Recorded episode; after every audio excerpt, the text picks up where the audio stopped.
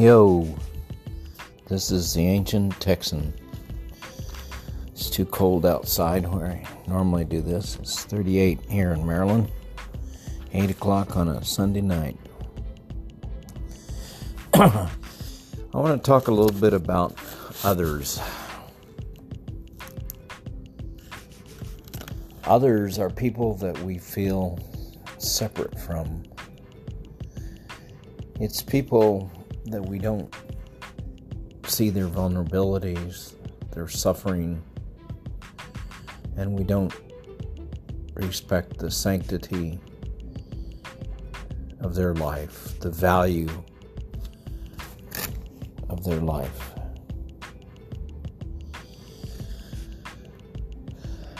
Let me step back a second. We all want to belong. It's kind of human nature. We want to belong and feel like we belong in our families and different groups and with different people. We want to be connected, uh, loved, appreciated. Um, we want to see people we want people to see us as being valued, um, see the sanctity of our life. And also, you know, we want people to know that sometimes we go through hard times and um, despite the Facebook culture that says everything's wonderful uh, in our world and unfortunately sometimes terrible and on the other side. Uh, we all want the feeling of love and connection. Uh, we kind of all want a tribe, and very few of us see the whole world as our tribe.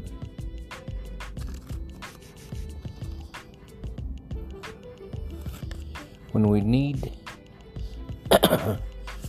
pardon me, when we feel cut off from others, um,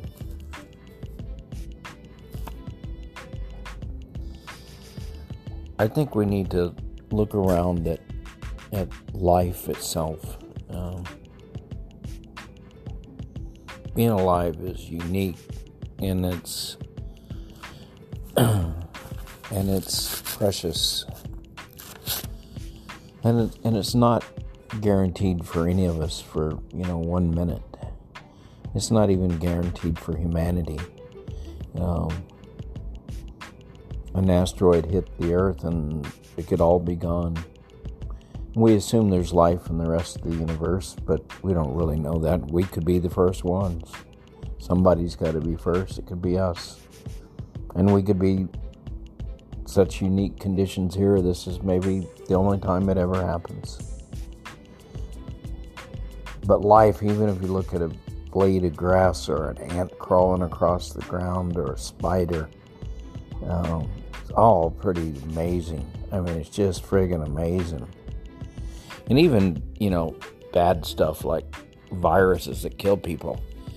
The fact that they're functioning and surviving. Uh, I heard something uh, today about this virus. It's called the, the rat lung worm or something like that. Some just really weird you know, cycle of the worm you know, lives in a rat and then it goes out, lays eggs. It gets you know, picked up by some snails and then it goes barrels into the snails, and then the raccoons eat it and goes around in a circle. And unfortunately, when it gets in humans, it it goes into our nervous system and then um, goes into our brain and then can't get out of it and just crawls around in there until they die. Uh, and then the brain doesn't have a way to get rid of it. Some really, I mean, it's sound like a horrible disease to get, but it was also, wow, how intricate that this bug, when it gets in you, knows how to burrow through your intestines and into your bloodstream, and then it goes and finds your spinal column and then goes up your spinal column fluid to the brain. Um, and then it, at some point there, for some reason, is supposed to get out of the brain and go do something else, but um, this isn't, our brain isn't enough like the rat's brain and it can't get out. Wow. I know it's a horrible example, but it, it is still really, really amazing. Uh, even life in some of the, you know, the mosquito. It's hard to have a love for mosquito and malaria, but it's still pretty amazing. Uh,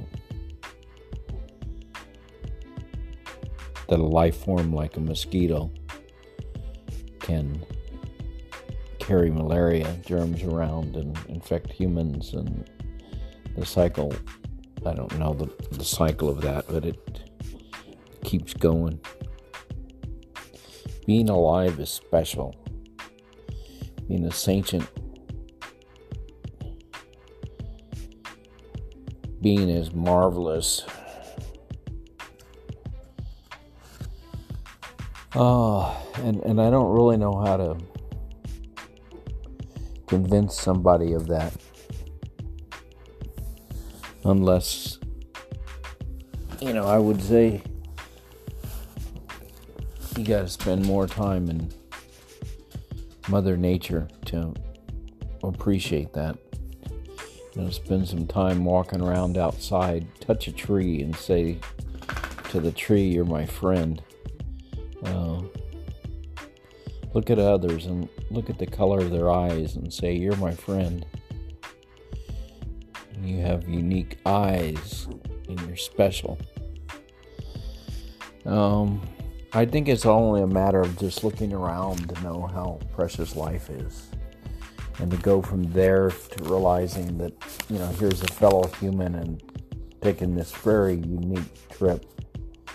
Um, through life, and he's having the same struggles you are, and the same rewards and hard times, and his life is pretty damn special too. Uh, another thing, when you walk around and look at somebody, you might realize that they're related to you. Scientists think that we all have a common human ancestor that may be as little as only 3,000 years back into the past. Uh, been a lot of human, different types of humans that have died out and uh, lived, and populations have grown and shrunk. But they think we're, you know, there's not that many different humans that are uh, on the planet today um, if, if, you look back in time, um, families used to be real big and the world population used to be real small. So if you start going back in time and looking at your ancestors, it doesn't take long to imagine very many generations back to where um, the population of your ancestors was a significant part of the world. I know that's a kind of a weird concept, but if you think about it, you know, start branching back, you know, 2, 4, 8, 16, 32, 64, 128, 256, 512, 2048, and 1024, 2048, 40, 196. Just kind of go back and figure out, you know, how many ancestors you had. It doesn't take many trips back to get to a big number. Um, and the world population has not been big except for recently. Anyway, that's an obscure way to look at it, but you're related to everybody that's around you. And you're, they can look at your DNA and tell you where you came from, and we all pretty much have the same ancestors. If you go back far enough, we all do. So you're you and people around you are all part of the same crowd. Um, we have common stories, like the Muslims. Um, their Muslim guy uh, came through Abraham, and was a different, you know, a different kid, and Isaac came, you know, where the Jews came from. You take the Muslims and the, you know, Christians and Jews from around the world. We all go back to a single guy named Abraham. Isn't that weird? And yet we're so much different and fight so much now.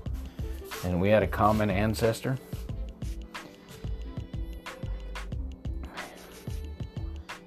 So, and and besides sharing, um, you know, common physical ancestors, we share a lineage of ideas and creations. We, like, if you're in America, you you're here because we share the same ideas from you know guys like Benjamin Franklin and the founding fathers of this country, Adams, Quincy, Quincy Adams, and uh, all the people that you know rebelled from England. We share their ideas and their building blocks. Um, we share a whole lot more. Um, if you're a Democrat, you share a whole lot more with Republicans, and Republicans a whole lot, lot more with uh, Democrats than you realize. You're on a common base, you're using the same system. There's a whole lot more alike than different. Of course, we don't we don't spend much time talking about that. We pretty much concentrate on the differences but they have families and kids and um, pretty much believe in America, which, whichever side you're on.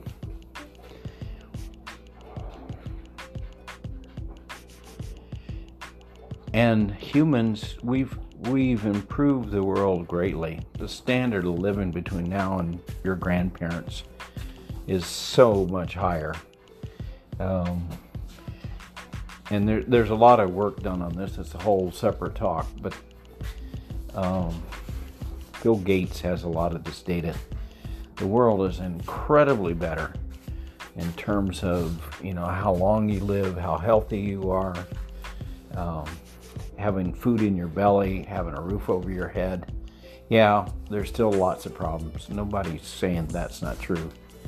But if you go back just to your grandparents, the gap between their lifestyle and yours is just amazing.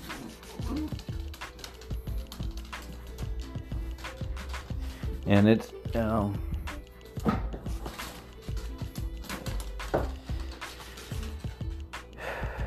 and we we did this as a you know a group, as a country, as a world. We've been working together uh, the amount of people dying in armed conflict is way down. The amount of people desi- dying from disease, the amount of people um, that live in severe poverty has been declining amazingly. Um, we kind of stalled out on, you know, the amount of people getting into democratic countries, which we think is the good thing. But we've made a lot of progress, and it's the person over there that you're seeing as an other. Um, pretty much like you. And I, am not sure this is going to convince anybody that didn't already realize that we're all the same. All others are just like us uh, on all the important stuff that matters. Uh, but if you're feeling like you don't belong and you're not connected and you're feeling like your life is a little bit off, I suggest to you that you're disconnected because you don't love life, you don't love yourself, you don't see the common vulnerability of humanity and of life in general the fragileness of life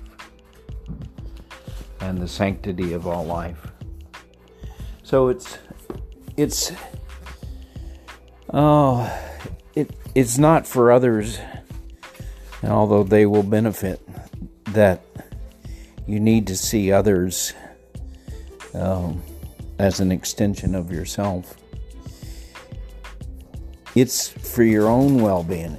Your feelings of being disconnected and not belonging um, comes from your withdrawal from humanity and from life. Um, and your accepting of others can only come with the accepting of yourself and vice versa. It's, it's a it's all or nothing deal. You have to appreciate all of, of life and humanity uh, and each individual and all those people that are others that you treat as not being human. Um, I, I saw a post right before I came on here, a little um, cartoon thing saying that we lock people up for leaving animals outside in the cold. It's actually illegal to leave your animal, your dog, or out you know, in the freezing weather and let them die. But it's not illegal to leave a homeless person outside. Wow. That must say that we don't think of the homeless person as being one of us. He's other. We're othering him. So if you know if you want to feel connected and like you belong in the world. It has to start with you and with me, seeing the people that we think of as others. That's probably different for all of us.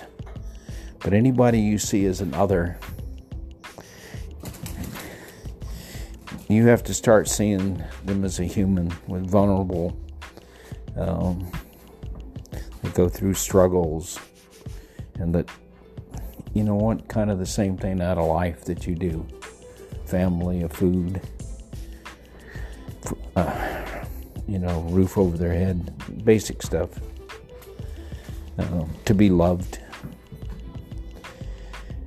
And when you can do that uh, to the people that you see as others, you'll feel more connected. So go start going out and looking at people and saying, You're my friend, you're my friend. Look at their eyes. See that there's a human there.